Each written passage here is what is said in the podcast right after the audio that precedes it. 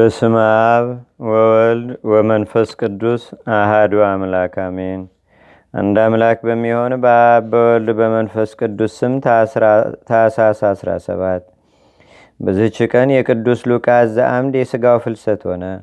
እርሱም ከፋርስ አገር ነው። መጀመሪያ በመቶ ጭፍራ ላይ መኮንን ሆኖ ተሹሞ ነበር። ከዚህም በኋላ ሹመቱን ትቶ የምንኩስናን ልብስን ለበሰ። በምስራቅ አገር ካሉ ገዳማትም በአንዱ ገዳም እየተጋደለ ብዙ ወራት ኖረ። የምንኩስናውንም ሥራ ተጋድሎውንና ትሩፋቱንም በፈጸመ ጊዜ በዚያ ገዳም ውስጥ ቅስና ተሾመ። በተሾመም ጊዜ በዚያ በኖረበት መጠን የብረት ልብስን ለበሰ። ከዚያችም ወዲህ ስድስት ቀን የሚጾም ሆነ። በክርስቲያን ሰንበት ቀንም ቀድሶ ክቡር ደሙን ቅዱስ ስጋውን ይቀበላል።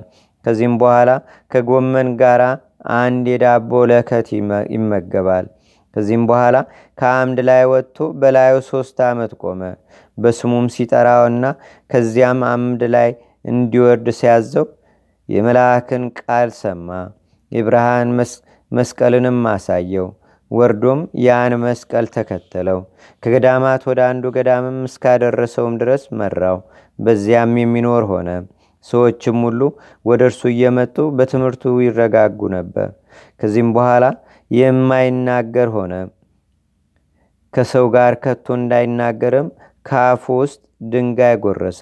ዳግመኛም ወደ ቁስጥንጥንያ አገር ዳርቻ የሚህን ዘንድ መልአክ አዘዘው። ለእርሷም አቅራቢያ ወደሆነች ወደ አንዲት ቦታ ሄደ።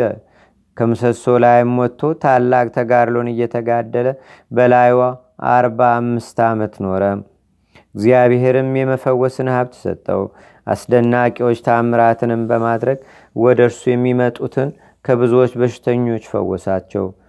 እግዚአብሔርም ከዚህ ዓለም ድካም ሊያሳርፋቸው በፈቀደ ጊዜ በዚህ ወር በአስራ አምስተኛው ቀን አረፈ።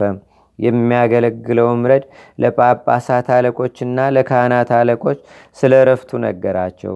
እነርሱም መስቀሎችን፣ ጽንሃዎችን፣ መብራቶችን ከመያዝ ጋር በዚያን ጊዜ ተነስተው ወደ መኖሪያው ሄዱ።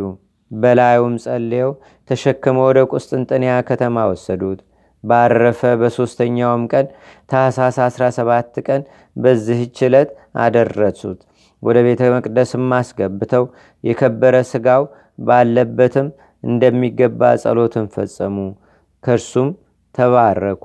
የተሰበሰቡትም ሁሉ የተባረኩ። ከዚህም በኋላ ከእርሱ አስቀድሞ የቅዱሳን ስጋቸው ወዳለበት ሳጥን ውስጥ ጨመሩት። እግዚአብሔርም እጅግ ጠቃሚ የሆኑ አስደናቂዎች ታምራትን አብዝቶ ገለጠ።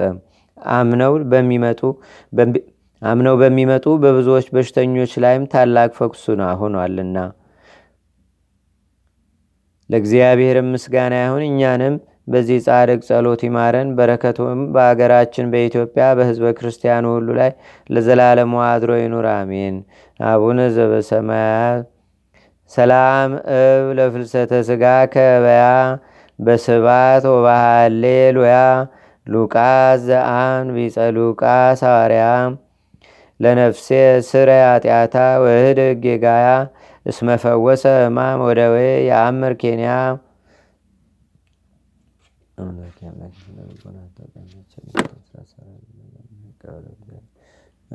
ዘበሰማያት